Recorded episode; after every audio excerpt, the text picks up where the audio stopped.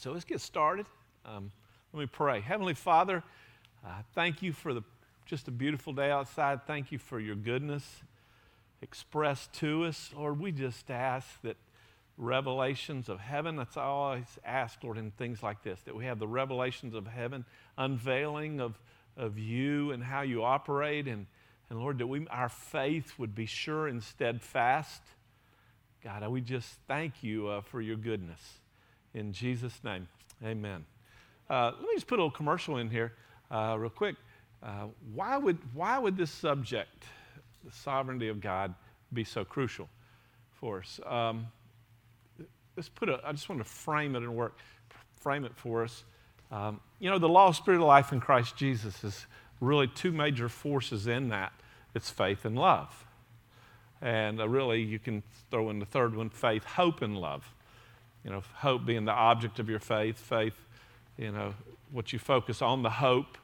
And what happens when we start talking about the sovereignty of God is you're dealing with the reality of what you believe about who God is. Does your soul rest in peace in the reality who God is? And, uh, and so, what the goal of this is to strengthen your faith. And every step that we take in this should be in relationship to faith, building your faith in the reality of God. And what's, like I said, the first couple of nights that we did this, um, why this is there is the subject is so important to me is, is that when we start dealing with the pains and the sorrows of life, you're looking for answers. Um, and I shared with you some of the situations and circumstances that where people went through, and then when things tragically happened, it painted a light of who God was to create in their hearts could they really trust God? And uh, um, and the purpose of this is an attempt to deal with the hardcore issues of life, frame it in a way to re- that hopefully reveals the truth of who God is and how we participate in what He's doing. Um, you know, when we talk about the sovereignty of God, there were just three basic statements in relationship to the sovereignty of God, or not statements, but things. Creator, the sovereign God, created all things, the sovereign God rules over all things, and the sovereign God uh, um, owns all things. So he's the owner of everything, heaven and earth. But just going back on these, we talked about how God gave the authority over the earth to men. And, uh, and the reality is, if you'll see in Colossians chapter 1, heaven and earth has to go through a redemption process. So evidently, when Satan uh, conned Adam and Eve into sin, I don't know the, how it affected heaven also, but literally you can see like it's Colossians 1, oh man, like 119 or, or 20, that you're seeing redemption having an effect over heaven and earth. And so the fullness of that scale, I just have to plead ignorance on that one. Uh, then the second one is, you know, God is the uh, owner of all things. God is the uh, he he's the ruler of all things. That's where we talked about the courtroom of heaven a little bit, just enough to give you a framework of it. Is that, and we will talk more about that next week.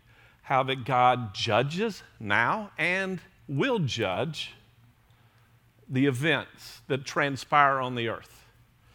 Uh, and we'll talk about how that occurs now and God's ruling is within that framework of the courtroom of heaven. He keeps things in order. However, He is also a God of justice and righteousness. And that affects a lot of things in relationship to the events that transpire in the world. And the other we talked about is how God is the creator of all things. The sovereign God is creator. And the important thing that we talked about, how he created things to function.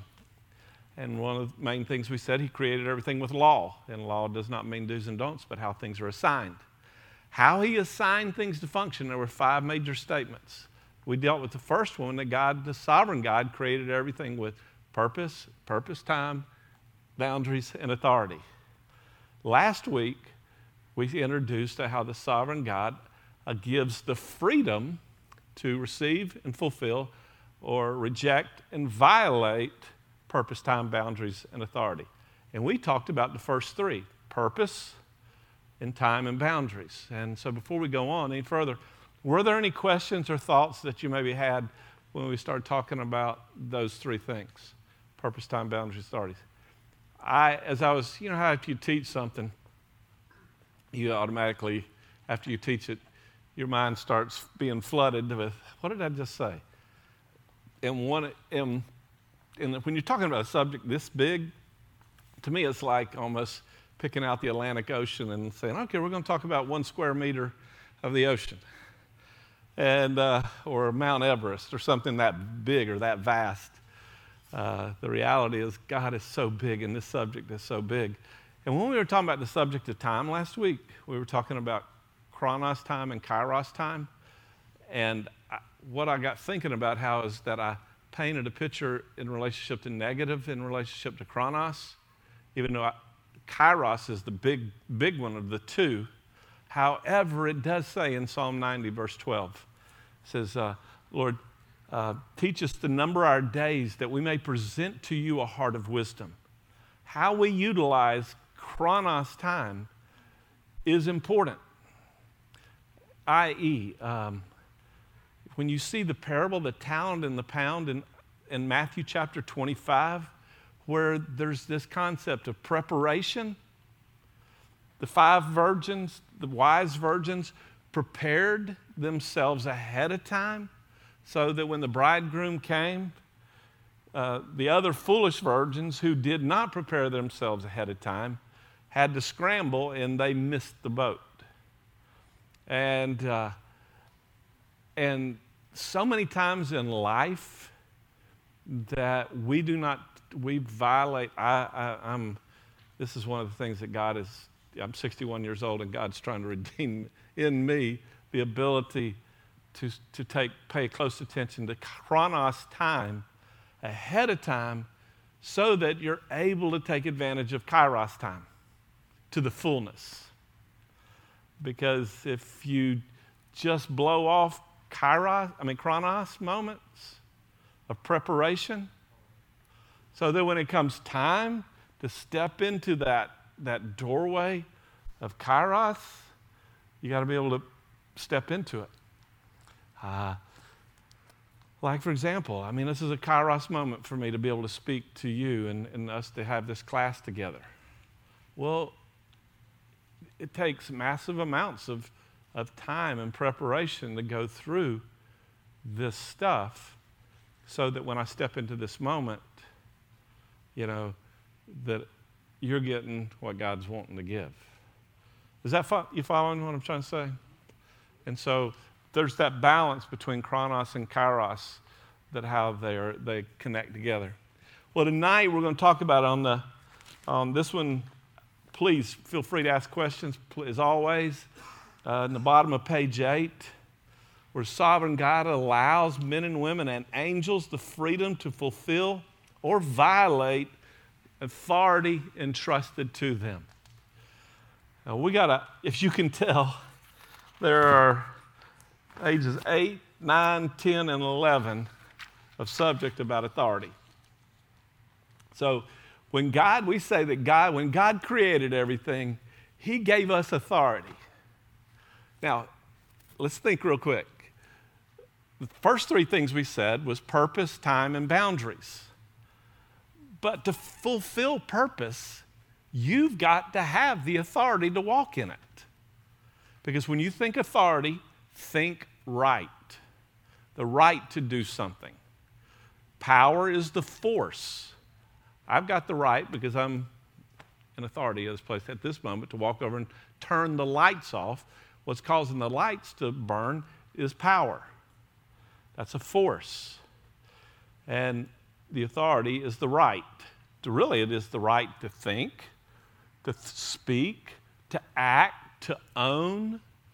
Um, and oh, there's another one. My mind went blank. You know, you, Tom has a car.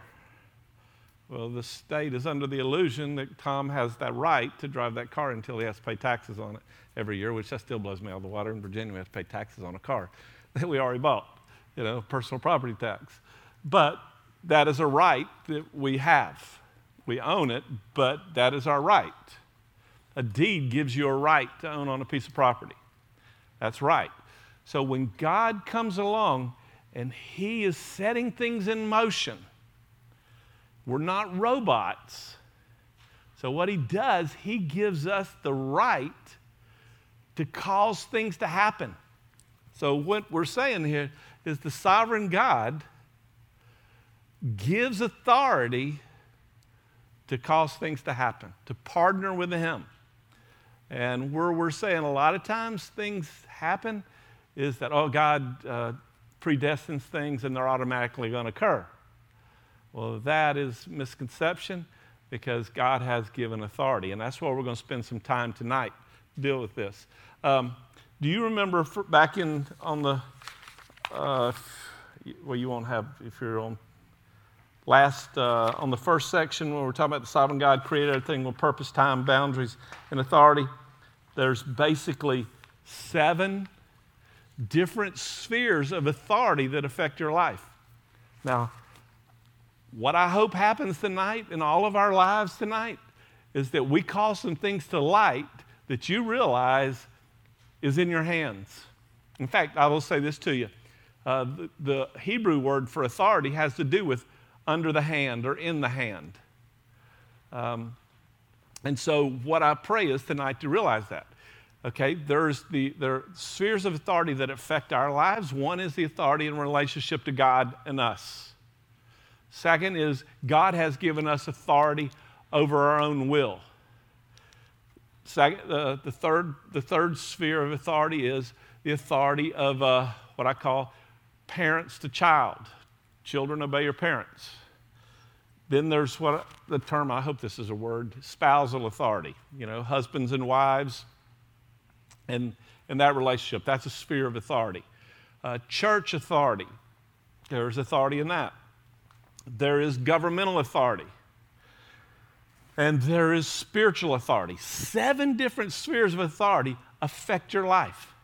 The question is are we utilizing and take advantage of those spheres of authority? Um, like how powerful it is. Uh, think about 2 Corinthians chapter 10, verse 6, where it says, uh, We're ready to punish every disobedience whenever our obedience is complete to, to deal with spiritual warfare, dealing with the sphere of authority is crucial. And, uh, um, well, like in James chapter 4, verse 6, I think, verse 6, I believe it is, where it says, if you submit to God, resist the devil, and he must flee. Flee, free, flee. Because you think about this. A lot of times I watch people trying to resist the devil and not submitting to God. In fact, I have watched that occur times literally when I would have somebody helping me minister to somebody, and we're sitting there, I'm sitting in front of them, and uh, like one night I, I, was, there was, I was ministering to this lady who we know she had some stuff going on in her. There were two other ladies with me, one on sitting on each side of her. I looked at the one in the middle. Her name was, I can't remember who that was. It's a long time ago. None of y'all know him. But I spoke to the one in the middle. I said, In the name of Jesus, I, I can't remember what spirit it was. I called it up. And the lady on the left manifested. And I mean, she starts going into convulsions. And I look over and I'm going, What? you know, not ministering here, I'm starting ministering here. Because what we're dealing with is we're starting to ready to punish disobedience in the spiritual realm, and this lady's obedience is not yet complete. Well, it turned out good this woman got set free, which is the benefit of that whole thing. And so, understanding how to function as authority is important. So, think about these seven spheres of authority real quick God, authority over your own will, family, uh, I mean, husband and wife, uh, mother, father, church, government, um, and spiritual authority. Yeah, I think I did all those. Okay, let's, let's get started it. And notice first thing I want to just satis- uh, clarify is we're going to deal with when we think about authority, this authority that you have, there's two things, two ways that you function with authority. First is you have authority. Um, you know, picking on Tom again. Sorry, Tom. Tonight, just want you to move up here, right here. Tom's a man of authority. He's, he's an elder in a church, okay? He has authority. He's a, he's a husband. He has authority. He's a father. He has a, well, he did have authority. His kids are now married, so he don't have authority in their life anymore. We'll talk, we can talk about that in a few minutes. He's a, he's a professor at school. He has authority. Also, he is, he is a professor in school. That means he's under authority. Hey, babe. And, uh, um, and he's a man of God, and he happens to have a God who he's under. He's made Jesus the Lord of his life. Thomas operated in, in deliverances before. Uh, he's got a really cool story of a guy who levitated one time. He's trying to kiss It's kind of cool story. So, in other words, so anyway, he operated in spiritual authority. There's many different areas of authority in Tom, Tom's life. Okay? But in all of these spheres of authority, uh, Tom has two things he, that I just listed out there. There's places that he has authority, and there's places he's under authority. So the question we've got to deal with is if God is inviting Tom to partner with him, how does he use authority and how does he respond to authority? Because what we're going to see tonight is how you use authority can determine the flow of your life, both in events right now, every day, or eternal. Or also how Tom responds to authority will determine the flow of his life. And so, so are you with me so far? When we're talking about authority, we're thinking two things how you exercise authority, how you operate and respond to authority in your over you or under you. Not over you, over you, I'm sorry. So, anyway, uh, and notice what I want to show there on, the, on number four at the bottom page eight the proper exercise of authority. Very important that there's six things that I believe are scriptural in the proper purpose and functioning of the exercise of authority. Now, there's a real big discussion point in here that uh, if y'all want to go to, we can get to. But one of the things that my conviction is that these six things cover every sphere of authority and uh, in the exercise of authority. And if you'll notice here that the purpose of the exercise of authority is to serve. You know, um, you know, Jesus said in, in Matthew 20, verse, what is it? Uh, sorry, 25 through 28, where he said, The Gentiles exercising authority, lording over. And Jesus goes on to say, It shall not be among you. Well, one of the things I'm wrestling with, and as I was studying this today, is that the purpose of authority from God's perspective is never to lord over. Now, I know that when Jesus exercises, when we confess Him as Lord, but it's not ever a tyr- tyr- how to say that? tyrannical lordship. He's given you and I authority to establish Him as Lord or not. He's not forcing his way into our lives. Like Revelation chapter 3, verse 16 says, Behold, I stand at the door and knock. So, the purpose, the foundational purpose, one of the foundational purposes of authority in exercising authority is to serve.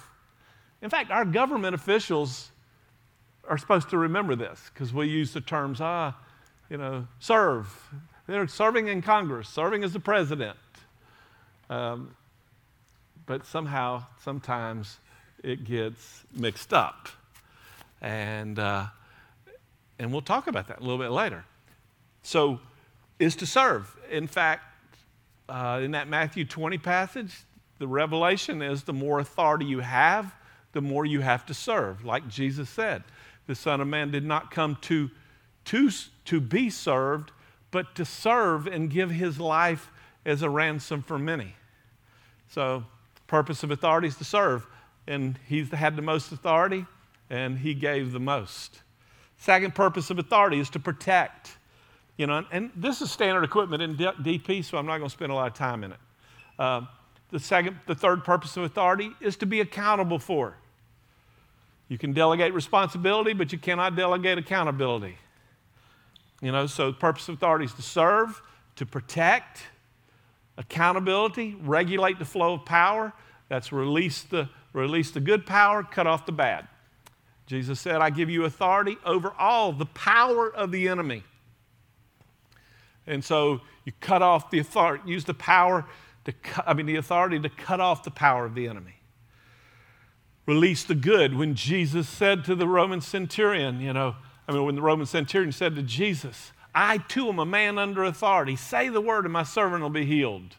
So he took his authority, put himself under Jesus, released the power, that, that authority released the power of God into his servant's life to bring healing.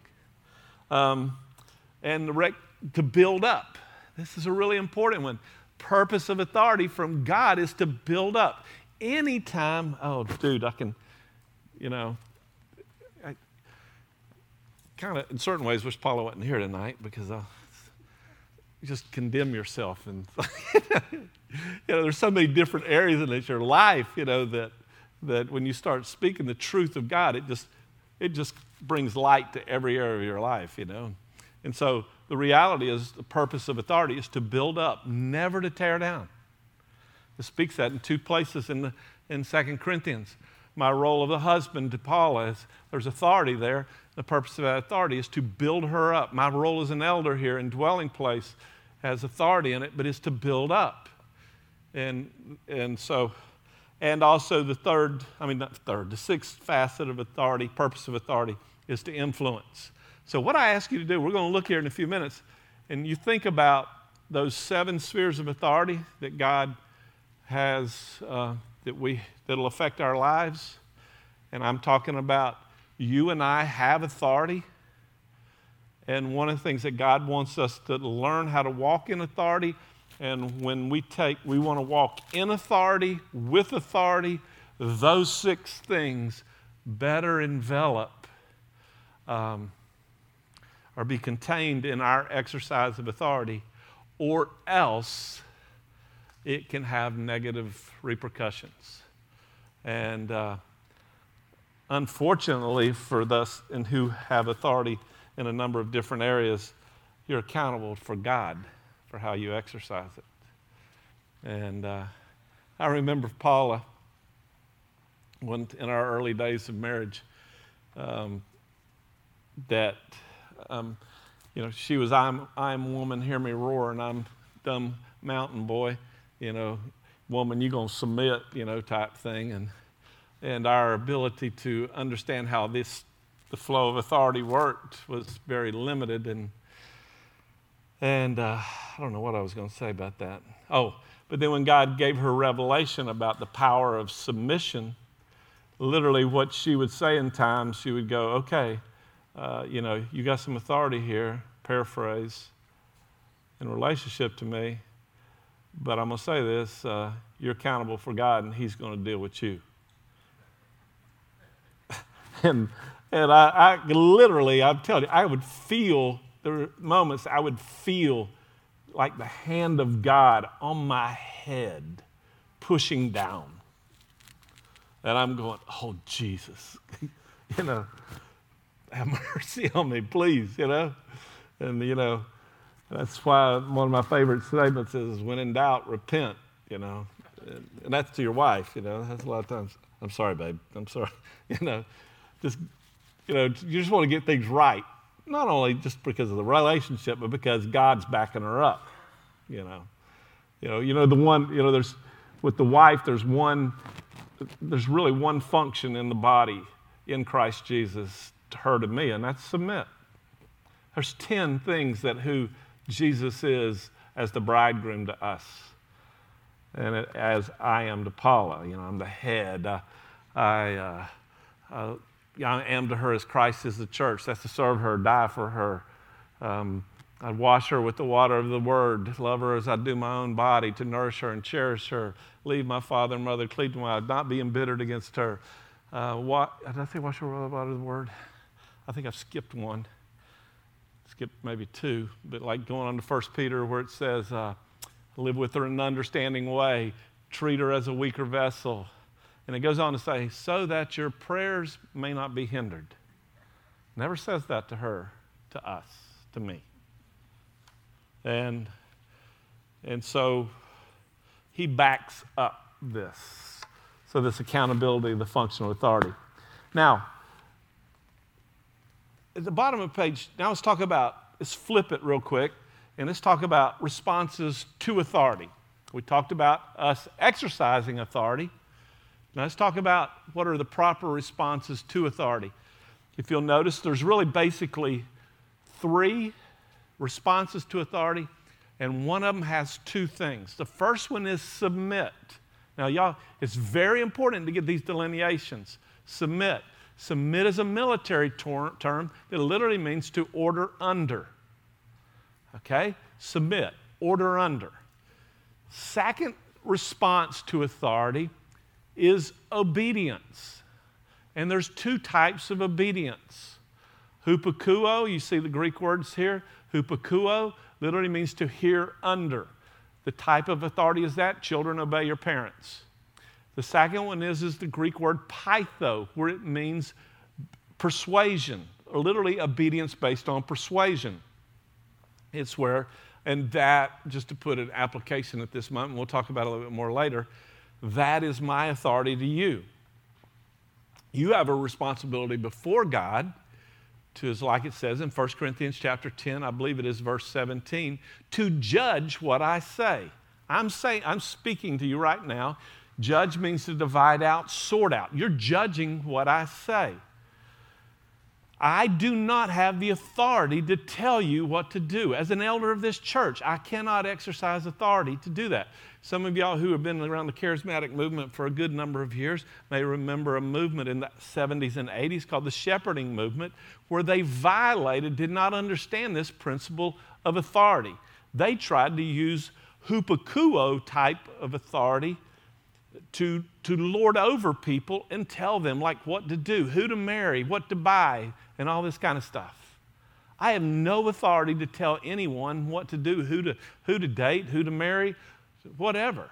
The only thing I can do as an elder in this church is to speak the truth of God to somebody in, in a manner to just give them revelation, and they have to decide, judge what I say, am I speaking truth or not? And then it's on their heads. I don't have the right to say what to do. Uh, you know, and I have gone there in times past and, and uh, in ways, and it is not cool at all. At all. Um, the, uh, the other type of response to authority is, the, is, is time, or which gets translated honor. Honor your father and mother. Honor literally means just to value. Now, so we're thinking three, three different overarching responses to authority submit, obey, honor.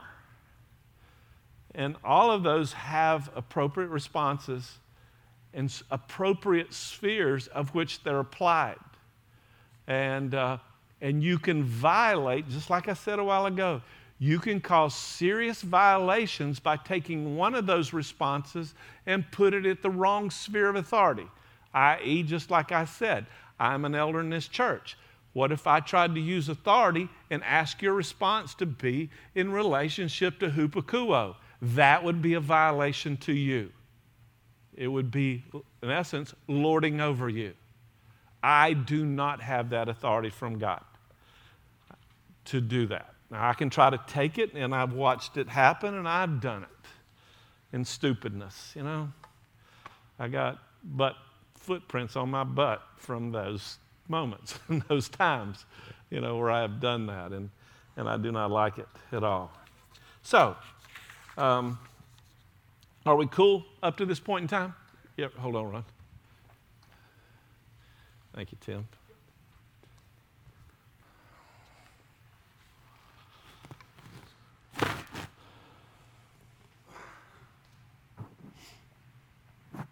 Rick, I just want to ask you a question in rela- is this on? Yeah, it's on. In relation to like church discipline and authority. Now, you, say you have somebody that's operating in the negative responses to authority. I mean, how do you like? How do you build them up? And I mean, how how would you personally, Well, as an authority? let's think about this. Let's go to the extreme. What if I went to the extreme of exercising spiritual authority over a person's life and their sin to turn them over to Satan for the destruction of their flesh? Well, what did Paul say in 1 Corinthians chapter 5? He says that I turn them over to Satan for the destruction of their flesh, that they may be, their spirit may be saved in the day of the Lord. It's expression of love. Or in uh, 2 Timothy, where Paul does the same thing to these two dudes named Hymenaeus and Philetus, he makes a statement that turning them over to Satan, that they may be taught not to blaspheme. So it's, it is really affecting somebody's life in a positive manner when you do it, if you do it rightly. Uh, you can do it wrongly, and it causes destruction. Uh, just like a chainsaw is a good thing, but you take it and you use it, and it can cause serious injury to the person operating it or those around. And so when you start doing that stuff inappropriately without the right motives and heart, you're going to cause some serious trouble. And unfortunately, I've done that one twice. Yes, sir. Hold on.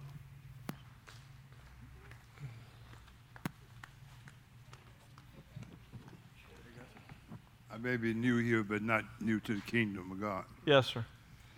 I've been into, um, my name is Van Pettis, you know, um, this young lady, but I waited on God to tell me what to do. So this young lady, she had an alcohol problem, drug problem, and people in church, a lot of people in church say, um, we have tried to help this young lady, but we can't help them. I asked them, who sent you? They couldn't answer that. Because if you go on your own, God not accountable for that. If God sends you, then you, you're more effective when you go there because they can receive you more and turn to repentance. I found that I, you know, I don't know, I'm lining up with um, what you were saying, but uh, it's just some thoughts, you know, how we can get entangled with something God don't want us to do at that moment. You get entangled how? I'm sorry. But we can get entangled with things God don't want us to do at that moment, but we go in the time God wants us to do, we're more effective when we do it. They can receive us. Yeah. Yeah. You got to get re- you got to get receivers. You know, got to, they got to accept because God will empower you. I have sat in the midst of dry bones for 12 years, where young men give up hope or desire to live.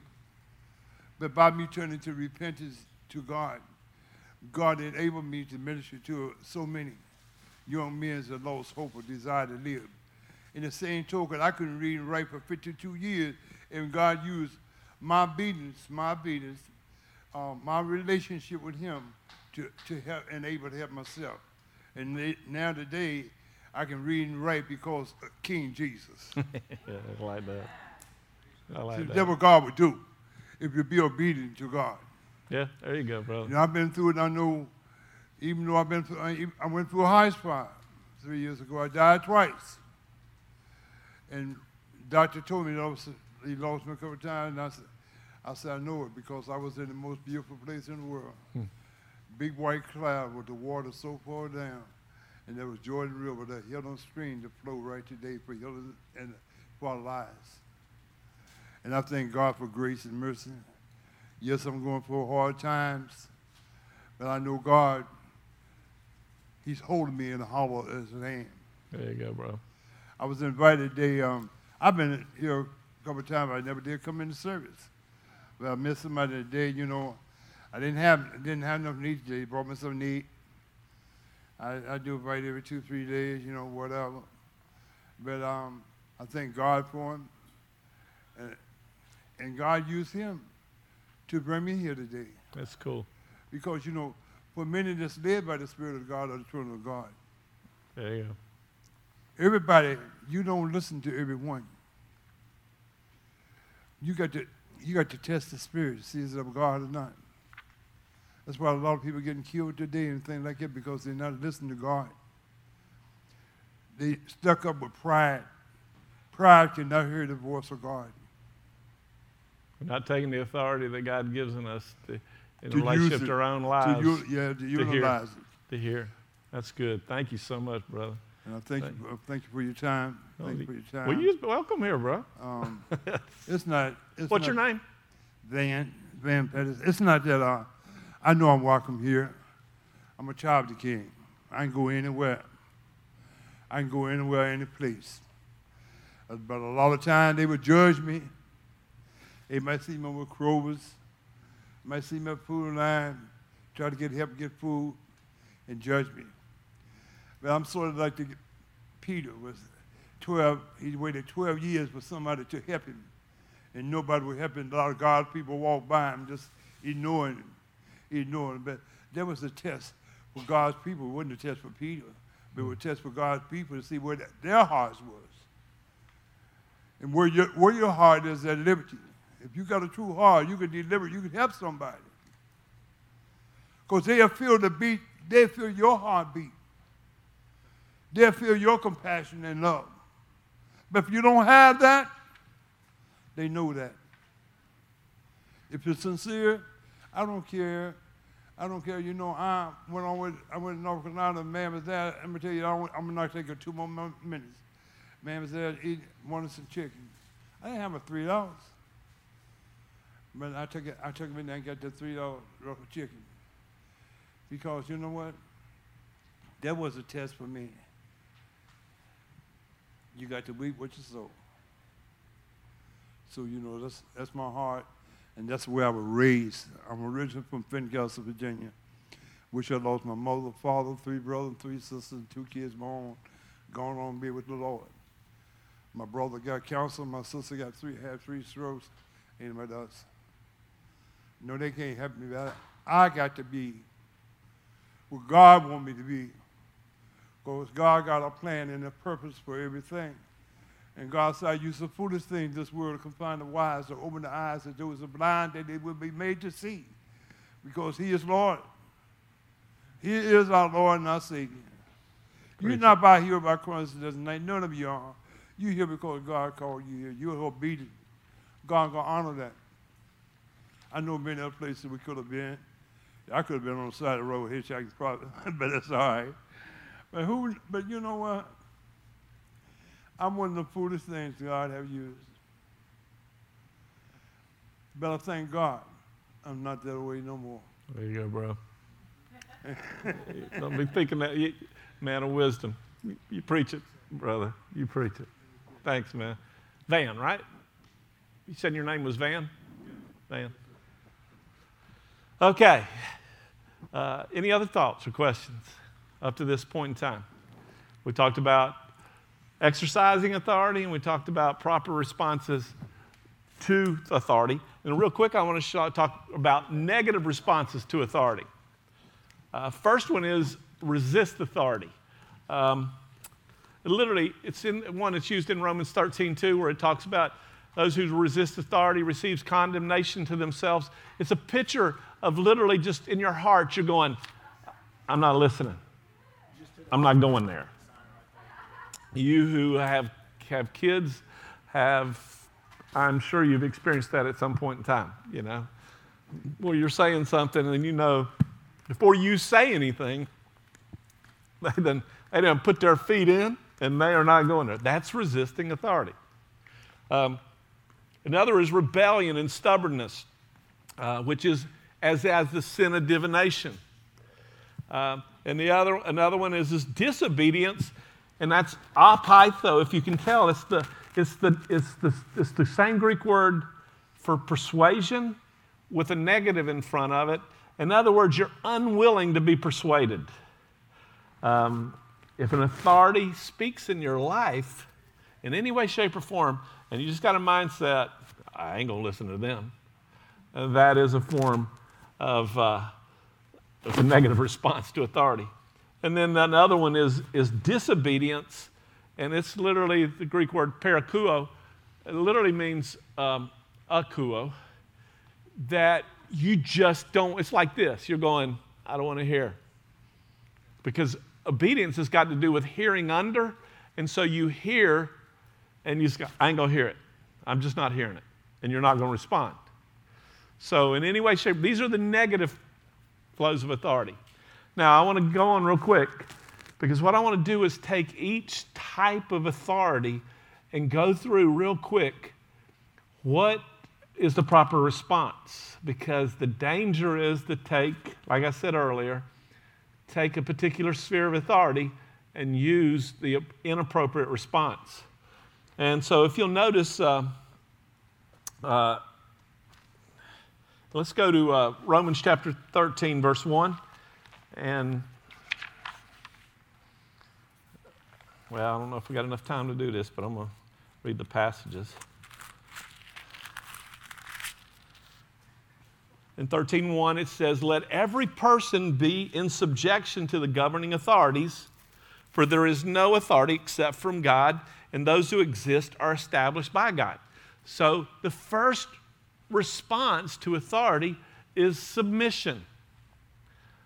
And again, submission, I'm going to say this, and I, maybe I didn't say it before. Submission has nothing to do with doing what the authority says. All submission does is has to do with ordering under. It's just a military term, like I said before. It's the hupa tasso. Hupa means under, tasso means to order, to order under. You order yourself under that authority. And, uh, and notice with me in Titus, in Titus, oh, I messed up. Oh, yeah. In Titus chapter 3, verse 1, the other part of, of, uh, of authority that, that's required of God in Titus chapter it says remind them to be subject to rulers to authorities in english it says to be obedient to be ready for every good deed okay as you can tell in your notes the question you got to ask is what form of obedience is that well it is the greek word peitho. In fact, no, it's not peitho. It has, it's a derivative of it. Um, it's, let me make, find it real quick. Um, it's peitho. Archeo. Archeo means ruler. It means persuasion by rulers. Uh, for example, um, okay, before I give you the example. Okay, it's submission, and obey based on persuasion. And if you'll notice the other one, is, is in 1 Peter 2.13 and also 17. It's honor, honor the king. Honor. So in relationship to governing authorities, there's three responses, appropriate responses. Submit, be willing to be persuaded, and honor. Well, the, the proper, good, a super illustration of this is Daniel. Daniel was told uh, like the king made a, a, decree. Nebuchadnezzar made, was, I believe it was Nebuchadnezzar, made a decree that based on some people tricking the Nebuchadnezzar to make this decree that you're not to pray to anybody except for him. So, but Daniel, Shadrach, Meshach, and Abednego was not bowing before the, the big idol. Daniel's was praying. So Daniel as was normal for him, as every day what God is calling him to do to pray, because why? The Word of God says, Far be it from me that I should sin against you by failing to pray for you. Sin against the Lord by failing to pray for you. So Daniel, a decree is made by the king. Daniel goes, This is not truth. God's truth rules higher than any governmental law. And so Daniel, as was his custom, didn't try to hide anything, opened the window and bowed and prayed as, as, as always did. Of course, it was then he could easily be seen. And notice they arrested him. Here's the submission came in. Daniel submitted to the punishment. He didn't argue with them, he didn't fuss with them, he submitted to it. And when he was talking to the king, everything was honor. He didn't smart off, he didn't say any derogatory terms. Uh, remember when Shadrach, Meshach, and Abednego, when they didn't bow before the idol, the big idol that Belshazzar had constructed, says, King, we do not need to answer you concerning this matter. You know, I mean, it's the gist of it is, is you know that, uh, where's the, where's the microphone? Here. Van's got something. So you know the response is that uh, they didn't have to defi- they didn't have to find anything. They were honorable to the king, and so they submitted. Shadrach, Meshach, and Abednego also submitted to the punishment of the king, and so you know, and they threw him in the fiery furnace. Daniel got thrown in the lion's den, and as they were submitting, when I go overseas, uh, like when I go into uh, Serb, uh, um, Syria, for years uh, except for the very first time I went there, for the years that I went over there into Syria, it was illegal for the church to meet. And so when I went in there, and I didn't necessarily tell Paula this, but but for me to be there, well, I, me to be there was okay. But for there to be a gathering in Emil's house was not legal. And so for me to preach in that quote church was illegal. And so you go there going, in your mind, you're going, okay, um, okay, Lord, I at a higher call to you. You've calling me to go to Syria. I must go. And so, or the time in the 91 when it was illegal for Americans to go to Cuba. I go to Cuba, and you know, when you go in there, you're going, okay, when I go in and come out, I could be put in jail. You know, I didn't hide it, didn't try to operate in dishonor. You go in there with a heart, okay, whatever happens, whatever happens. But so so you get it, there's three spheres in relationship to government. Obedience based on persuasion, submission, you're submitting, and honor. Don't run your mouth about rulers, kings, presidents, congressmen, no matter what the political affiliation is. That can get serious trouble. Van? You know, one thing about Daniel, Daniel knew what God had given. But Daniel Baggage, people do, when they bound it, he said, just fall upon me, you don't fall upon me as others do. You know, Daniel, he was a great warrior. You know, just like we got great warriors in this church, you know, God gonna use mighty. You know, um, I thank God for you all tonight. You know, um, it revived me, it did. I'm gonna tell you, I done had some horrible feelings the last two or three days. But I ain't nothing but the devil man but the devil, but you know what? God's more strong than he is. He have given me the power to cast my way, to put him on my foot. And I know when Daniel was in predicaments that God had encrypted him, they couldn't do nothing, just God let them do it. And the devil can't do nothing to Van, yes, God tell him. Because I know. God said, do not touch my anointings, nor do him no harm. But I know one thing, and I thank God for this service tonight. I thank God for the people to receive me in the name of Jesus. That's why I like to be in the presence of people that know God and know the purpose and know what God wanted to do. Because we are living in pure times. There's no tomorrow. Today is tomorrow. Today is tomorrow. Every time you look around, somebody knows it's gone with the Lord. The Lord not letting them suffer as we suffer.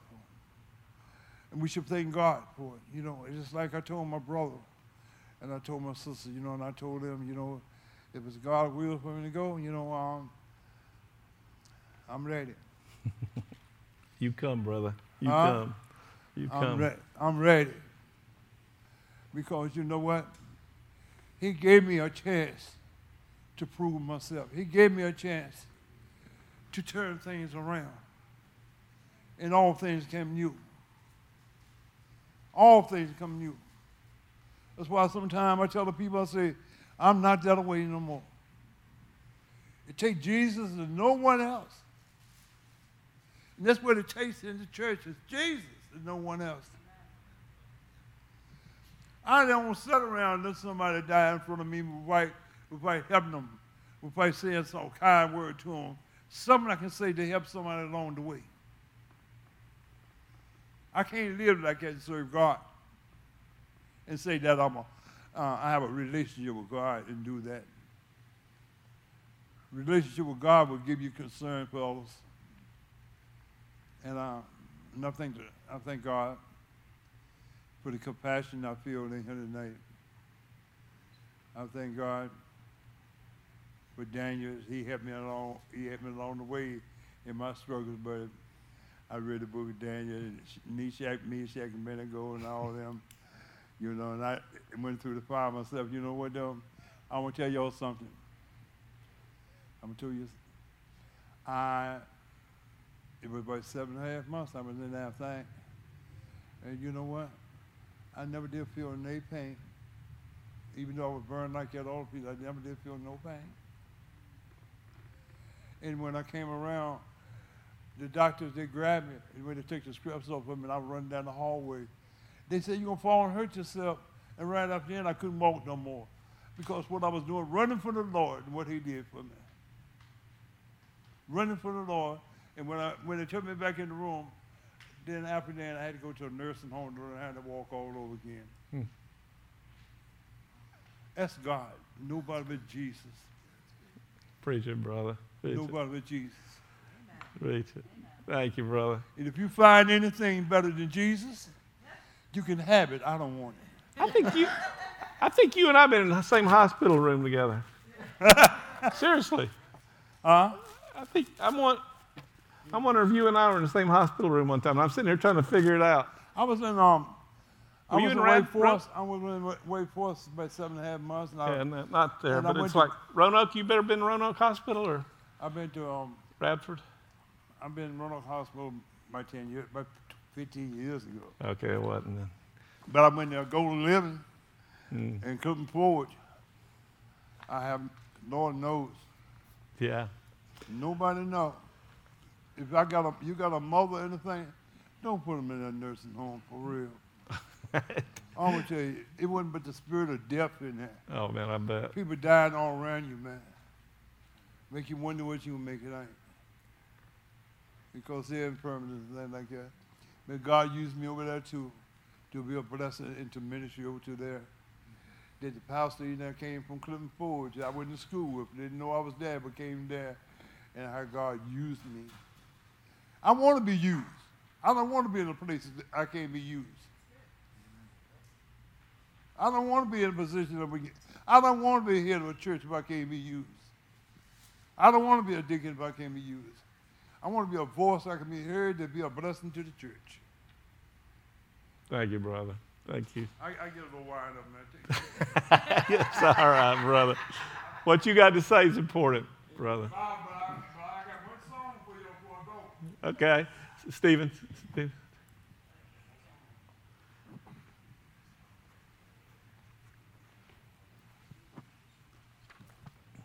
So I wanted to ask then, is it possible then that when you know the Lord's pressed upon your heart to go about and, and do something or speak something, uh, and something comes along that's out of order that tells you not to do that, um, that you have the freedom and authority to disobey that as long as you're willing to accept the consequences for that without smarting off?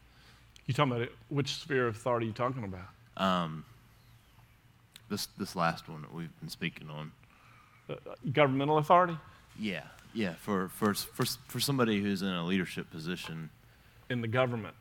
uh, not necessarily the government. Could just be. It could just be I don't know, uh, like church leadership or. Well, well, the whole. Then you, yeah. Let's. Uh, yeah. Can you hold that question real quick? Okay. That's a great question. Great question. Let's get let's get that. All right, let me real quick. Let me go through these real quick. How about wives to husbands? Husband is the head of the wife, as Christ the head of the church. True or false statement? Husband is the head of the home. False. Never says it in the word that the husband is the head of the home. The husband is the head of the wife.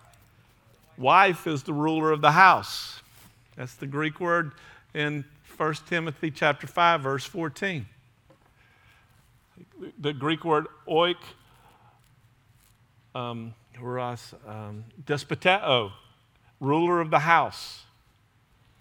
woman is also the watcher of the house. Man is the head of the wife, and the woman's response to the husband is to submit, order under. And it really, it's interesting to me, obedience doesn't come in relationship to any of the responses that I see in Scripture in relationship to wife to husband. The heart is just submission. And that in that ordering releases the power of God to have an effect. Um, in fact, I doubt we'll probably have time to get into it, but, but um, think about 1 Peter 3 7. Wives, submit to your husbands, even if they're disobedient to the word, that they may be won by the behavior of their wives. What's that saying? Is in this place, uh, let me just put this in here.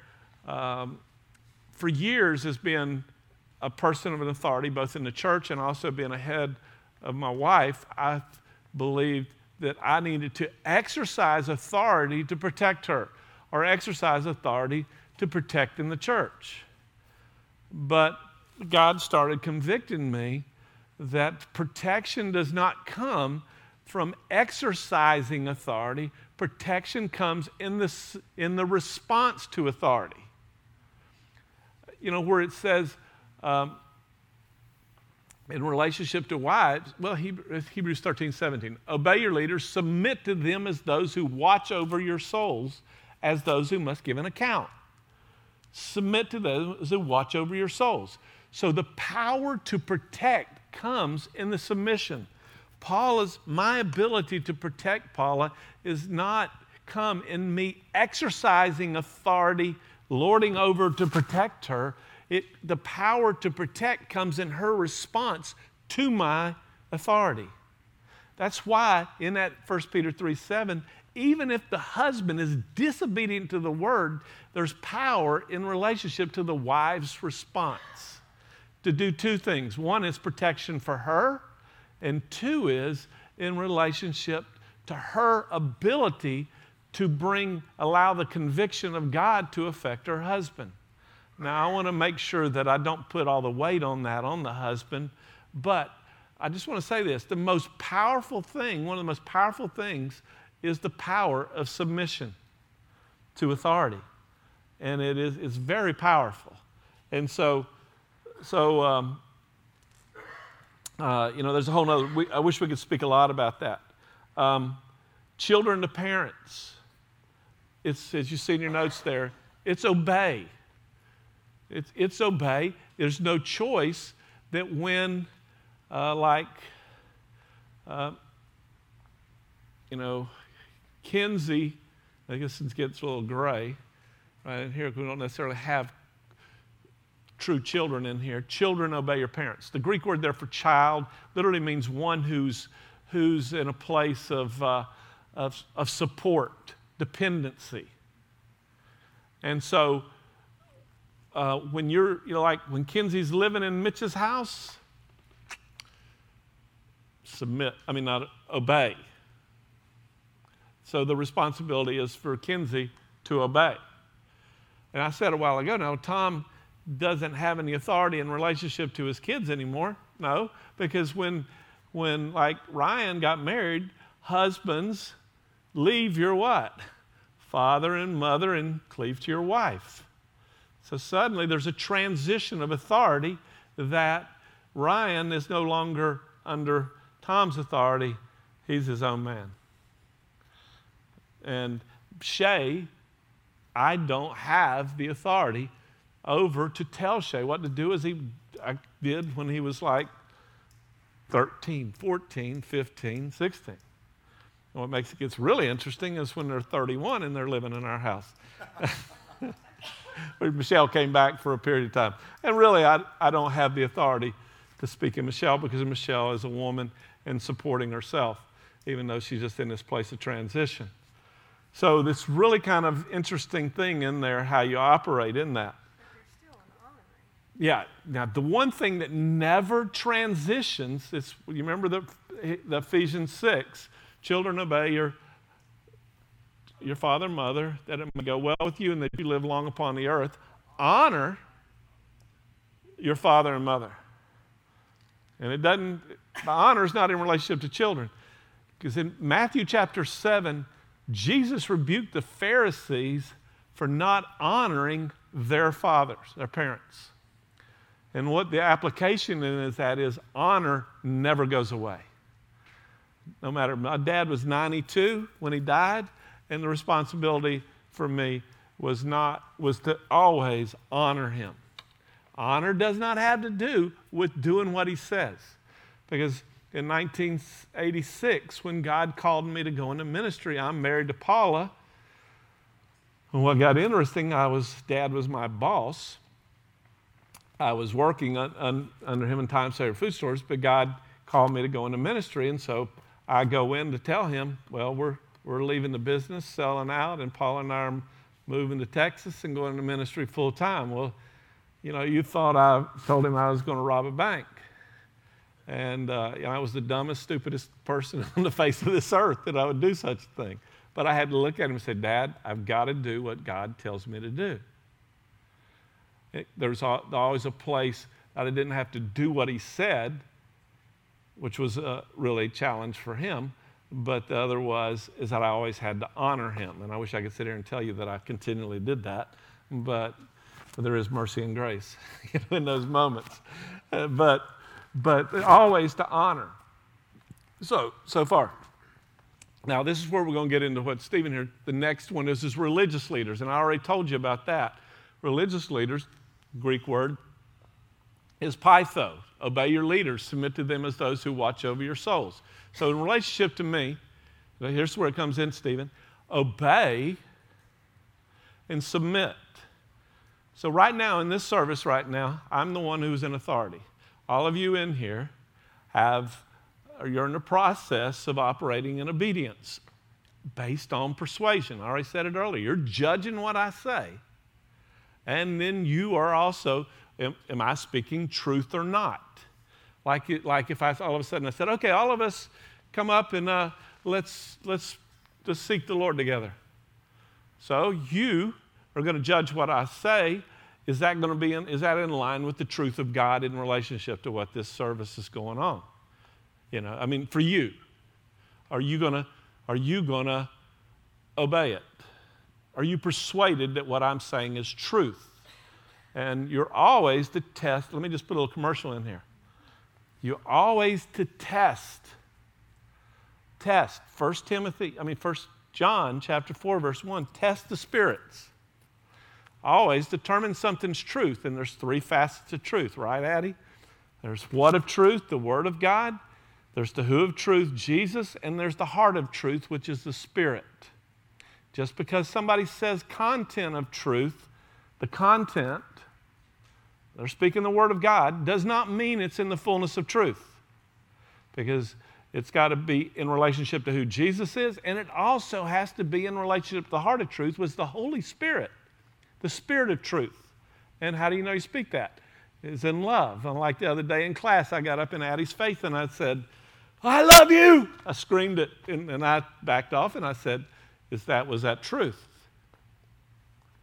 No, that was not the fullness of truth because I did not speak truth to her in love, in the spirit. So you're testing what I'm saying. And then as I call for a response, is it in line with truth? And you don't go there if it's not truth. And, uh, that, or else that's where Kool Aid comes in, you know, in various forms. Um, now, what, what Stephen's question is, Stephen, especially in a service like this, you've got a responsibility to submit because I've got authority in this service.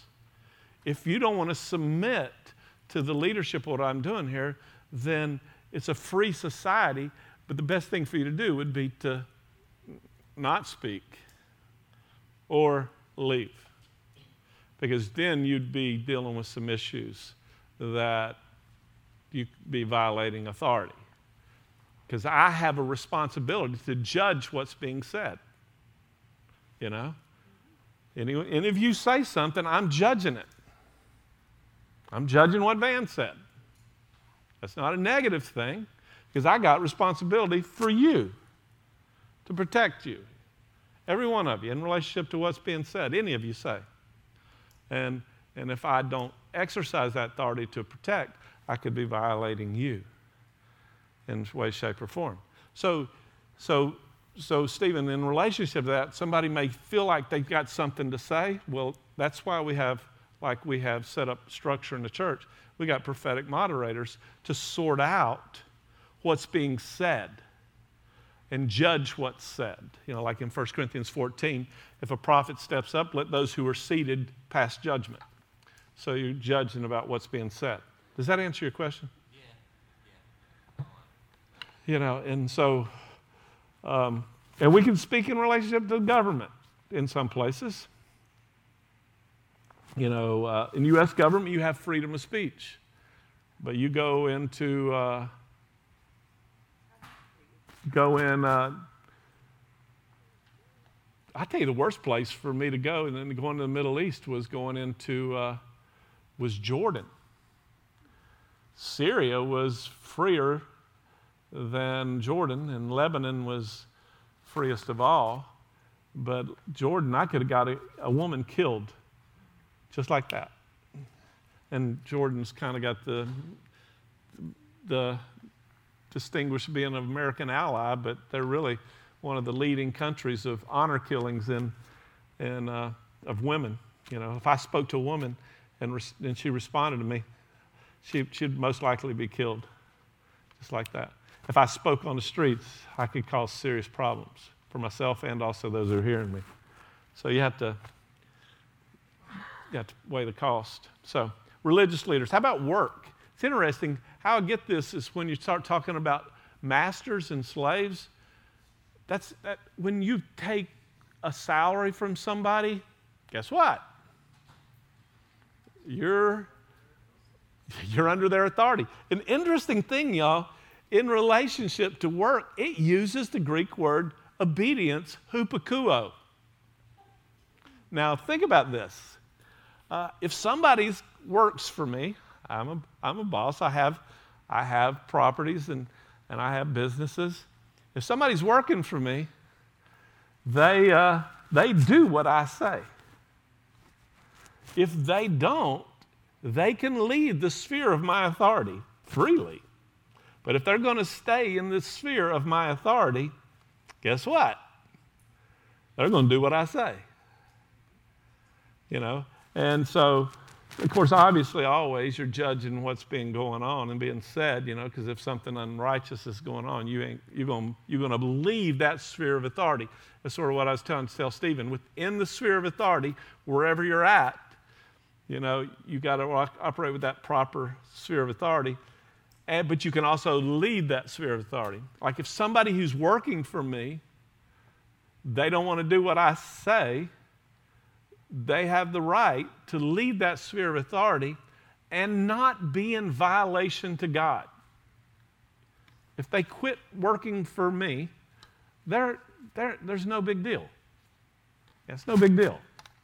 All they have to do is go what? Find another job. You know? And if they don't obey and you don't do anything, then you're violating boundaries too. Right? Say that again. I, I just said if, if you don't do something, if like somebody's not obeying you and you just let it go, then you're violating your authority because of the boundaries that you are violating in response to that relationship. Right. Right. That's exactly right. Sometimes the best thing you can do for somebody is fire them. And it's not nice and not comfortable, but that's the best thing you can do because you're, you're exercising the authority that you've got to protect that business that's there. So, um, authority, the sphere of authority of God. Uh, obviously, that's a non negotiable and you can see the verses there in reference to it. You know what that one is. It's hupakuo. You, he says it, you do it. And the best to, to respond accordingly. And then the next uh, the sphere of authority is spiritual. That's, that's in relationship dealing with the, the spiritual realm and dealing with the demonic.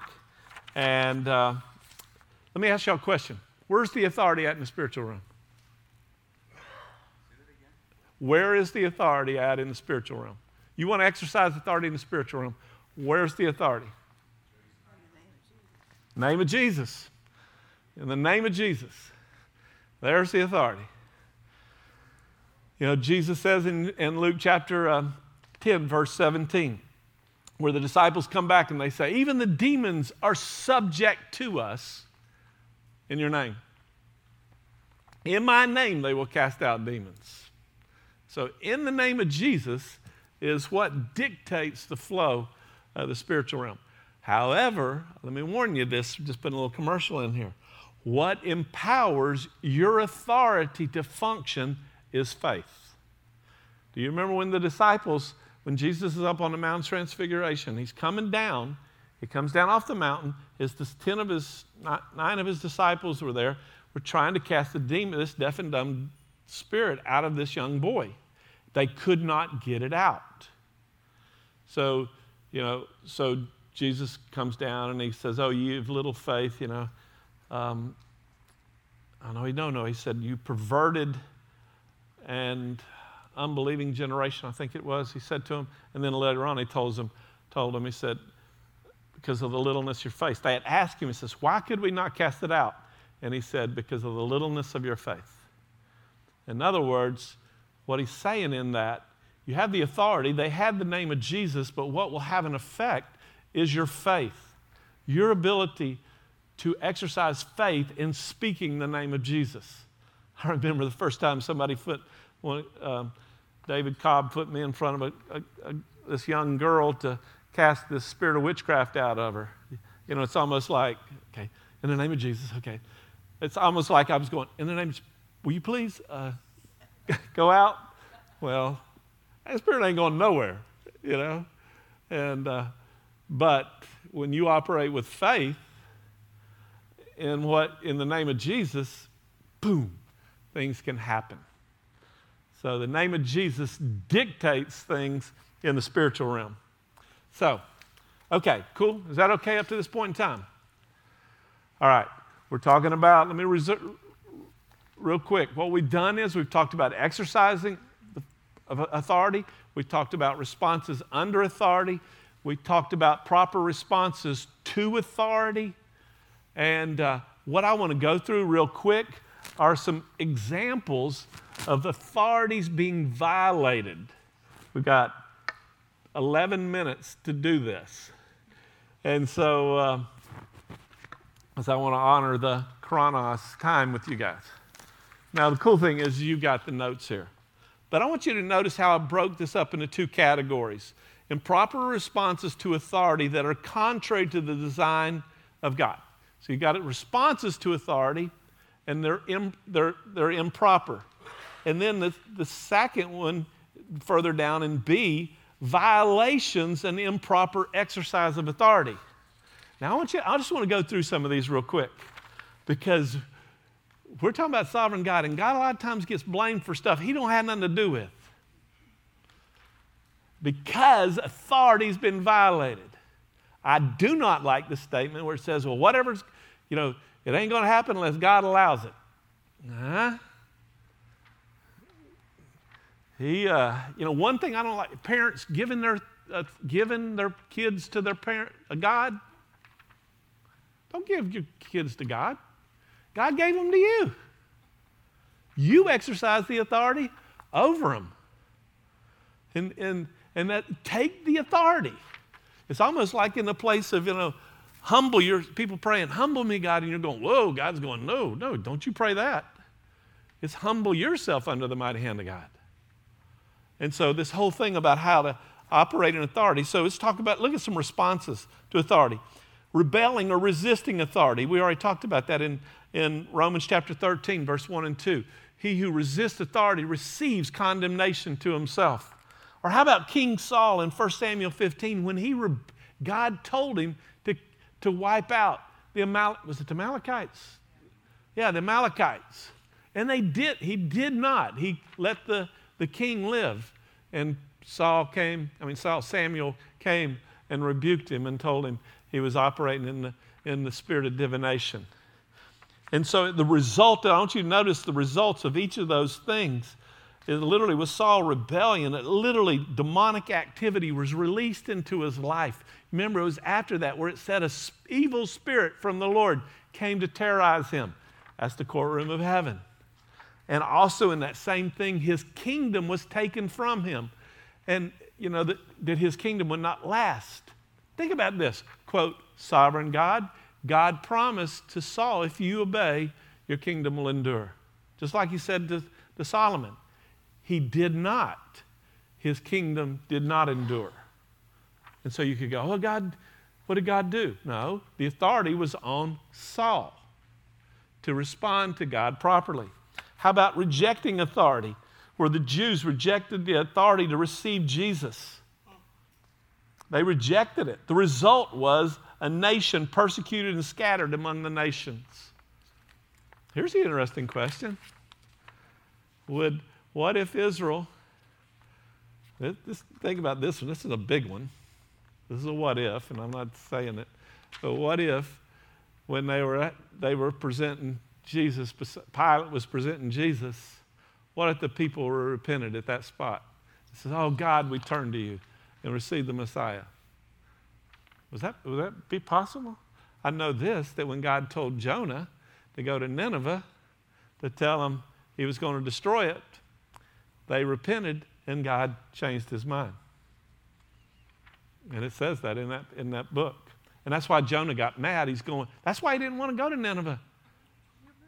He knew that when, if he went and told them you know, they would repent, that God would not destroy them like he said he was going to do. Yeah, he wanted them destroyed. yeah, that, yeah, that's for sure. And so, or uh, how about this one, y'all? Okay, the, you've got authority and you want to respond to it, but you can transfer that authority. Two couple of ways is one, when Adam and Eve sinned, there was a transfer of authority. Do you know what happens when you sin and you, in a particular area, and repeated sins in an area, you literally transfer authority over your life in a particular area of your life, a sphere of your life, and give authority to a demonic spirit to harass you. That's a transfer of authority. You talk about sovereign God. God's going, you have authority in your life. You don't have to have that spirit there. You know, and so I could talk a lot about that. How about this one? I mean, Matthew chapter 7, verses 1 through 6, the sin of judgment. Judge not, lest you be judged. In the same way you judge, you'll be judged. You know, and it goes on to say, you know, if you've got a, a, a log in your eye, how you take the speck out of your brother's eye. You know, it says first take with the, the log out of your eye and then deal with the speck in your brother. And then it says this do not cast your pearls before swine or give what is literally holy to dogs. What is he saying? When you judge inappropriately, you literally turn yourself over to demonic entities to give you a hard time. You judge somebody. Watch how long it'll take for that which you judge the other person for to come upon you. I could tell you testimony after testimony of that. You're giving yourself over into demonic activity. You're taking the authority you have and you're saying, okay, demons, come and get me. Which is, which is part of it. How about not, not treasuring the authority that you have? Esau selling his birthright. He, he, he forsook a whole heritage by not taking the authority that he had in his birthright and treasure. How, y'all, all of us in here in this room have got a birthright from heaven and to treasure that, to search it out and apply it into our lives. That's, that's if we don't respond appropriately to the authorities God given, it can have an effect in our lives. How about improper, improper exercises of authority? Uh, let me go through these real quick. Um, literally, where I was talking about the Gentiles lord it over. And this is one I, I just really ask you to, can I just ask you to really call this a lie and established? My conviction where I'm at right now is God never desires for authority, in no matter what sphere, to be a lording over. No matter where it is, even in a government, is not a quote, lording, dominating, tyrannical, tyrannical over. Those six purposes of authority I was speaking earlier are so important. And uh, because what happens, one of the things I was started saying, okay, what are the, what's the results of when you got a, a lording over type of authority? And I, what I saw was a fear of leadership, a fear of, fear of leadership. Uh, um, it created a, a lack of faith in some of the situations I was looking at.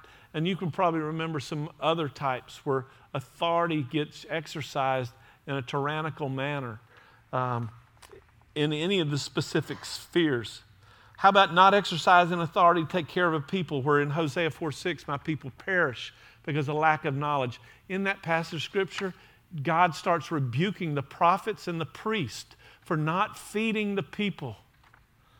And, you know, that could be said in relationship, that that challenge can be said in relationship to leaders and dwelling place or, or, or churches. Are we speaking the truth of God? Are we causing people to perish because of a lack of knowledge? And this one grieves my heart. I was talking to Mitch and Lee about this earlier. How many churches did we go in where you're hearing the major ministry that's being spoken is the law of Moses and not the law of the Spirit of life in Christ Jesus? And where people are being caused to stumble just by speaking things, you know, in a manner that causes people to set up law within themselves. And sure enough, law entices the flesh to sin and it'll just cause people to get in bondage over and over again. And so, you know, not exercising authority that God gives his leaders. How about not exercising authority to protect? David, um, David, uh, uh, in 1 Chronicles 21, yeah, he did not exercise his authority properly. And guess what? 70,000 innocent people are killed. Innocent people were killed. You're talking about sovereign God. Where's the authority? And that's where you, you see there where God was like, it said God was angry with David. Or, or where you see in 2 Samuel 21 where Saul created a sin against the Gibeonites as a leader, and as a result, famine hit the na- nation of Israel for three years. And you can see these uh, um, different expressions. I, I don't want to violate this, the time is up. Um, um, in relationship to God's giving you and I authority.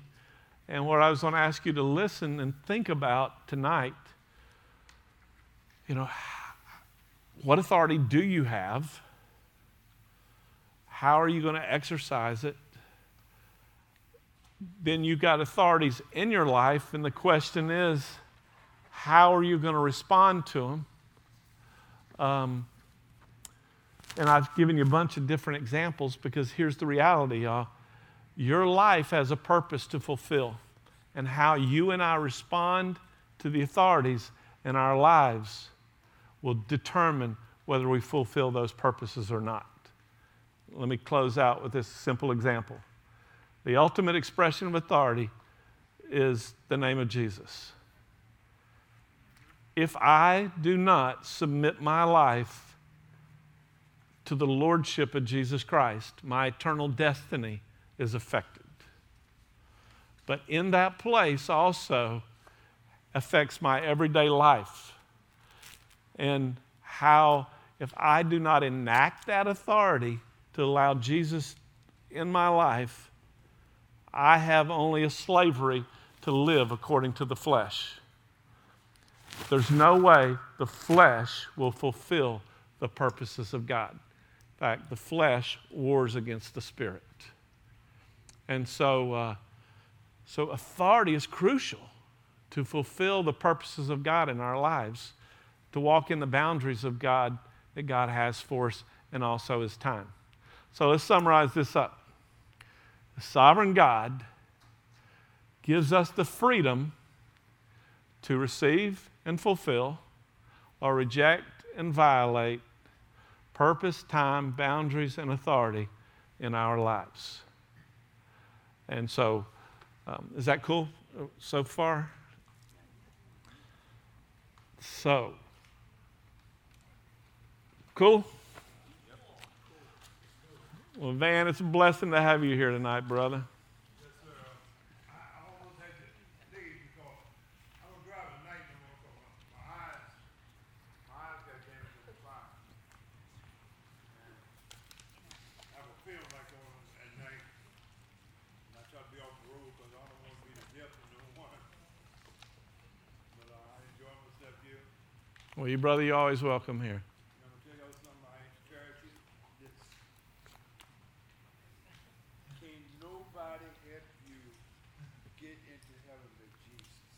And there you go. No relationship, no fellowship, nothing, but with relationship with Jesus. That's who you need to concentrate to Jesus and no one else. If you was married, your wife couldn't help you to heaven. You got you got to pay your way. And the washing of his blood. Anything, any question you got that need answered? Go to your closet, because the Holy Spirit will minister to you. It will speak to you. It taught me how to read and write. I like that, brother. But I wanted, I wanted to share a short song with y'all. For all y'all. Well, sing it to us, brother. This is slow. This for all of us got mothers and fathers gone, you know, some on the way. But the name of the song is Jordan River. Amen. I got that my paper here. Take my false teeth out. I ain't got no, I ain't got no teeth in the way we just laughing at.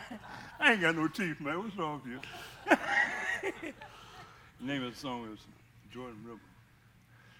I think about all the mothers and fathers here. My mother and father going on with the Lord. Hold it up to your mouth because I can't hear And you. my now. Mother, father, and brothers and sisters going on with the Lord. In the same token, we got you got a lot of things God could be here with parents and loved ones. But no one can help you get into heaven but Jesus. It's about your relationship with Jesus, no one else. Amen. I just want to encourage your heart. The song, Jordan